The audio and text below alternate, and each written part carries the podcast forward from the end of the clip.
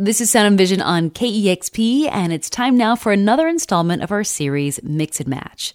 That's when KEXP's Jasmine Albertson combines her reporting skills with her bartending skills to craft a cocktail inspired by a local band or artist. She recently made a drink for Glenn Hayter, Sean Callipy, and Spencer Teppelman of the Seattle band Racoma. They released their sophomore record last October. It's called Good a Place as Any.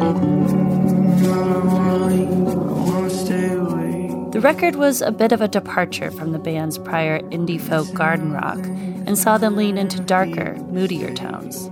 To me, it felt like one of those coffee and cigarettes records. You know, one you'd listen to while pensively staring out the window while drinking coffee and smoking cigarettes. Because of this, and also because of the slight twang in frontman Glenn Hayter's vocals, it felt apt to start with the cowboy's liquor of choice whiskey.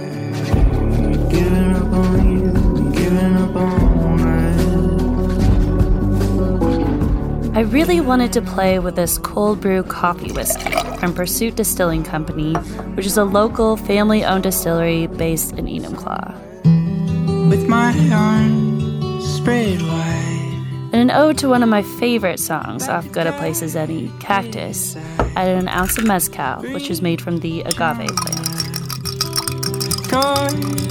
the sky, the warmth is warm and I realize, realize. From there, we've got three quarter ounce vermouth, two dashes of orange bitters, two dashes of chocolate bitters, and an orange peel garnish for a rich, smoky, and savory cocktail. Would you guys like to take a sip? Yes. Yeah. Cheers. Cheers. What do you think? I love it. Yeah? It's an adult drink. It's an adult drink. Yeah. like caramelly. Yeah. It's super good. Yeah. Maybe it's some time. I would like to talk about the new record. Came out in October. As good a place as any. Um, what uh, it has a definitely a different vibe. You've definitely moved into a different era. Tell me about the evolution from your prior material to this new record. Yeah, the prior material we wrote uh, mainly with the intention of having songs to play live to fill out a set to play a show. And with this record, we wanted to make songs where we focused less on how we would play them live and more on like how we feel listening to the song we recorded. Yeah. So it was a lot more crafting layers and not thinking about how we're going to pull this off. Yeah, we actually ended up in a um, house for nine weeks and just buckled down there. And it was like an hour and a half from from Seattle, and we just like lived there for nine weeks and just tried to create art. And we were all going through like different times in our lives. Um, a lot of like personal crap that was like kind of tough for us, but we, yeah, we figured out a way to like make it happen. And I think it really reflects in the album yeah, no, the lyricism is definitely a little darker. Um, are you?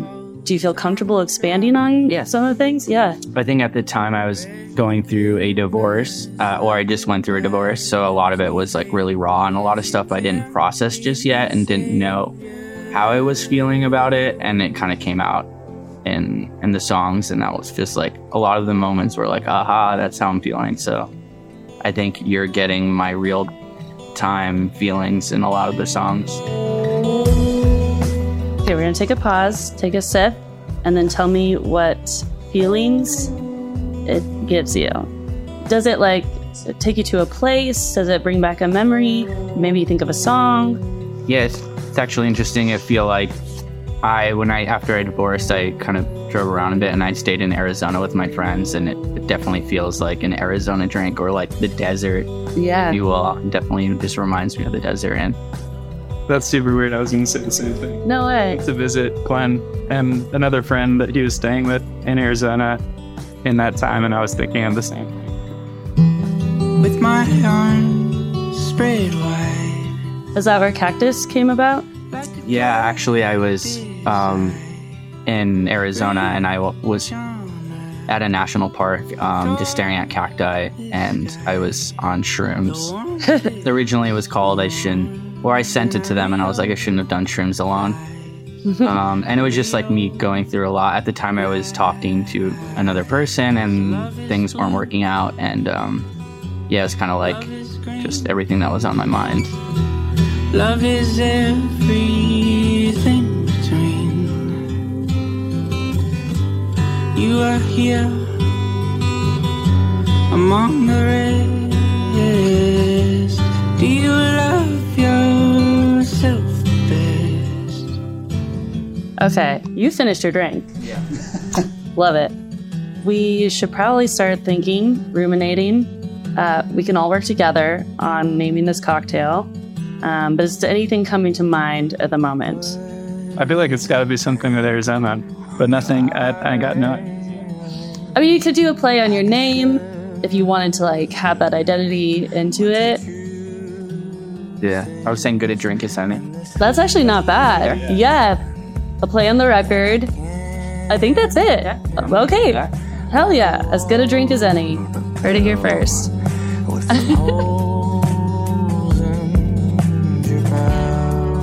Racoma is playing Timberfest in Carnation, Washington on Friday, July 28th, alongside a stacked lineup including Jeff Tweedy, Guerilla Toss, and Black Belt Eagle Scout. The latest album is called Good a Place as Any. Find the full recipe for Good a Drink as Any at kexp.org. For KEXP, I'm Jasmine Albertson.